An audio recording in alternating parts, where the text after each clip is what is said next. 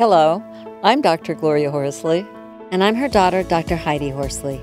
Heidi and I want to welcome you to Open to Hope Conversations, the podcast. We believe that the greatest gift you can give yourself after a loss is hope, using this moment to connect with others who have not only survived but thrived. So let's get started.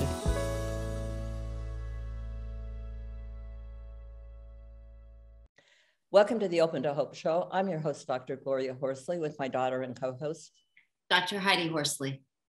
Well, Heidi, we know that there are so many people that we meet who are feeling those connections with the deceased. And why don't you just introduce her, Heidi? Okay, Mom, we're going to be talking today with Patrice Karst, and she is the best selling author of The Invisible String with over 1 million copies. And that's how many have been sold. She is the author of the also of The Invisible Leash, The Invisible Web, and You Are Never Alone, and the co-author of The Invisible String Workbook. So these are all phenomenal books and about continuing bonds with those that we love. And she is also uh, lives in Southern California and was born in London. So welcome to the show, Patrice. Hi, thank you. So so good to be here with you both today. It's great to have you on. And I, I wondered, where did you get the idea? My son was little, and I was a single working mom.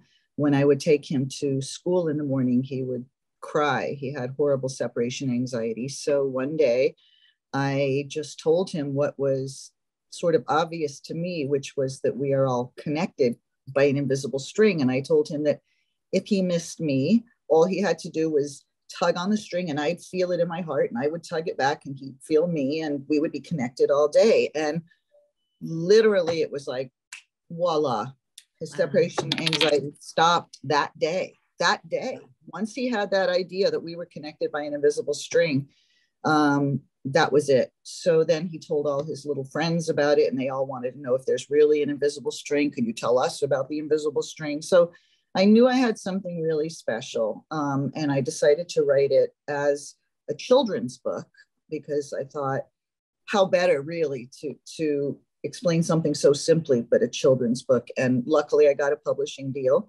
and the book um, came out. I never wrote it per se as a grief book. It was a book um, just describing the invisible string that connects us all. But there's one page um, in the book and one word on the one page. Children are asking um, their mom if their invisible string can reach Uncle Brian in heaven. And mom says, yes, it reaches even there. And then you go on to the next page and it's back about the invisible string with people here on earth. But that one page and that one word, heaven, that one description as the children are looking up to the sky, turned the book into um, the number one book for grief um, and loss for children, um, just wow. almost continuously. It's been that way for years now. Um, so, what does it mean, right? What does that? What does that really mean? For me, I've always had a deep, deep spiritual belief that um, those that we lose in the physical, we are still deeply connected to on levels that are even beyond what words could explain. Um, they still exist. We still have our bond to them. They feel our love. We feel theirs. We're still connected by an invisible string. And because the book um, started to reach so many, especially parents that had lost children or and, and have another sibling who now is being helped by the invisible string. I mean, I would say probably 80% of the letters I get, and I get a lot of letters, uh, are from people that are in the throes of grief.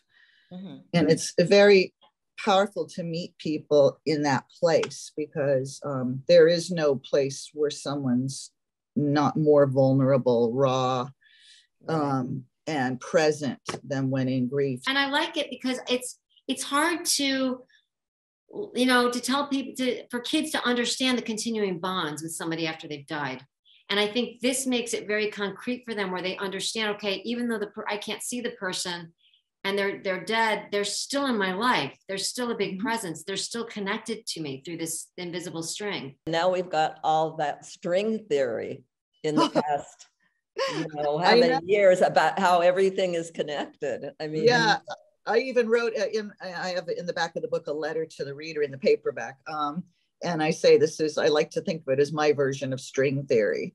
Uh, is yes we are and and that that's just it's the most obvious thing to me. So when i get letters or um, you know emails and texts and you know instagram messages from people that are in grief um, and they are sharing with me how the book has helped them or their family or their other children or what have you, or being used at the funeral services or this and that, you know. And the one thing I inevitably say every time is the invisible string is real. It's not just a children's book. I wrote it as a children's book so we could get the message out there, but the invisible string is the realest thing there is. Um, love is the most powerful force in the universe, and it certainly doesn't end when someone drops their physical body um, or when an animal drops their physical bodies, not by a long shot. your uh, dog died a year and a half ago, and Yeah. you were writing Yeah. the Invisible Leash. I was in the throes of writing The Invisible Leash, which is my, um, you know, uh, book for about our animals. oh Um, wow and they passed away because I had so many people writing to me and saying, you know, we we use the invisible string, you know, to explain death of animals too, but could you write one that's specifically for animals? So I did that, and while I was finishing up, my 14 year old dachshund Coco no. um, Oh. got very very sick and passed. You know, it's becoming sort of known as as one of the go to books for children to be able to process the loss of their animals. Yeah.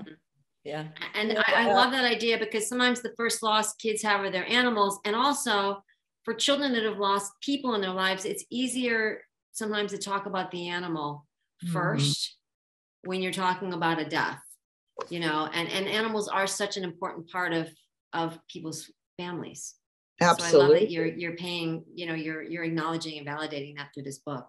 yeah and it's really you know it's super important i get asked this a lot you know like well should you really bring up death to children unless there's a death that occurs? And i just think the sooner you can start that conversation mm-hmm. with kids the better because inevitably children are going to come across death whether it's a goldfish floating on its side or a, a, you know a- a bird they see on the ground or they hear on the news someone died you know they have no way of processing that unless there's an adult to help them understand what that is. So i just think it's really important to actually bring up and to have conversations about death because death is the biggest inevitability of life. Until it actually Right. happens in life death is not something we talk about comfortably. And i think we need to change that so it's not so scary and spooky for Right. children You know, one thing I love about um, the invisible string too, and the invisible leash idea is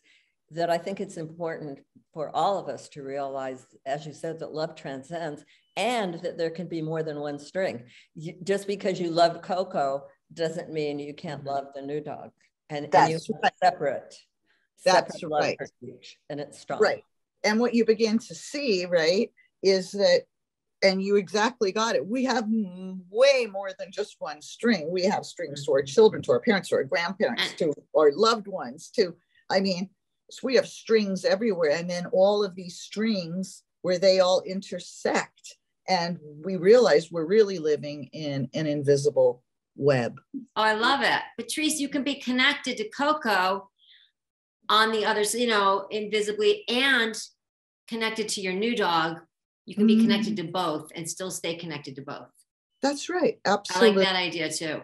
yeah You don't have to let course. go of one. No, no, not at all. They're separate strings, they're separate leashes, they're separate, you know, and yet at the end of the day, you real at you begin to realize, wow, there is so much love around us all. Yeah. You know, at the Yeah. end of the invisible string, uh, the last words in the book are, you know, um, no one is ever alone. When I lay in bed at night, and I sometimes just say, I'm gonna, I'm gonna tap in and feel my strings. I'm gonna I feel who who I'm connected to and feel them for a minute. Talk to us a little bit about your workbook and what, what your hope is for that for people.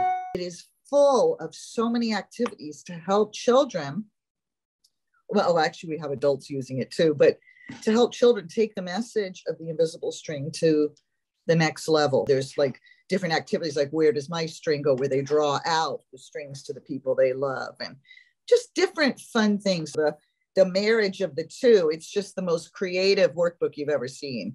It's there's just room for the kids to draw and there's just there's no end to the fun things they can do. And then in the back of the book there's all these really cool beautiful multicolored cards that are like not really affirmation cards but they're little cards about the invisible string and they can uh, break you know they're perforated so they can then use them in different games and and activities. oh, wow. yeah. Love it. An invisible string realizing you're connected to all the love in the world is important. Tell people how they can get a hold of you and the book and uh, anything that you uh, you would like to talk about on this Oh, well, sure. If, if anybody wants to um, connect with me, my website is patricekarst.com, P A T R I C E K A R S T. So patricekarst.com. I love getting letters from my readers. I write everybody back. Um, I think that's been one of the reasons the book has done so well because it's almost like with each person that I form a connection with, it writes to me we have a string uh, uh, So it's like there's all these like string ambassadors out in the world spreading strings. And uh, yeah, so I love it when people connect with me. And I'm, um, you know, working on new books. I'm working on my memoir now. And in 2023, I have two new children's books coming out. What's your website?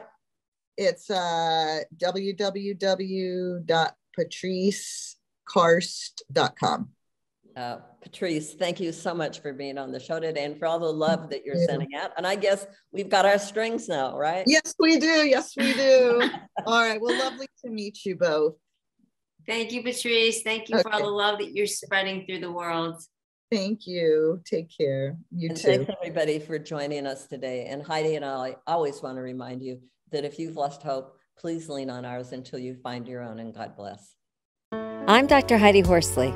You have been listening to Open to Hope, the podcast. You can follow Open to Hope on Facebook, Instagram, and Twitter.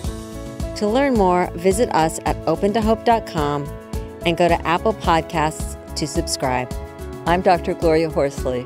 Join us again next week for another Open to Hope conversation, where we invite you to lean on our hope until you find your own.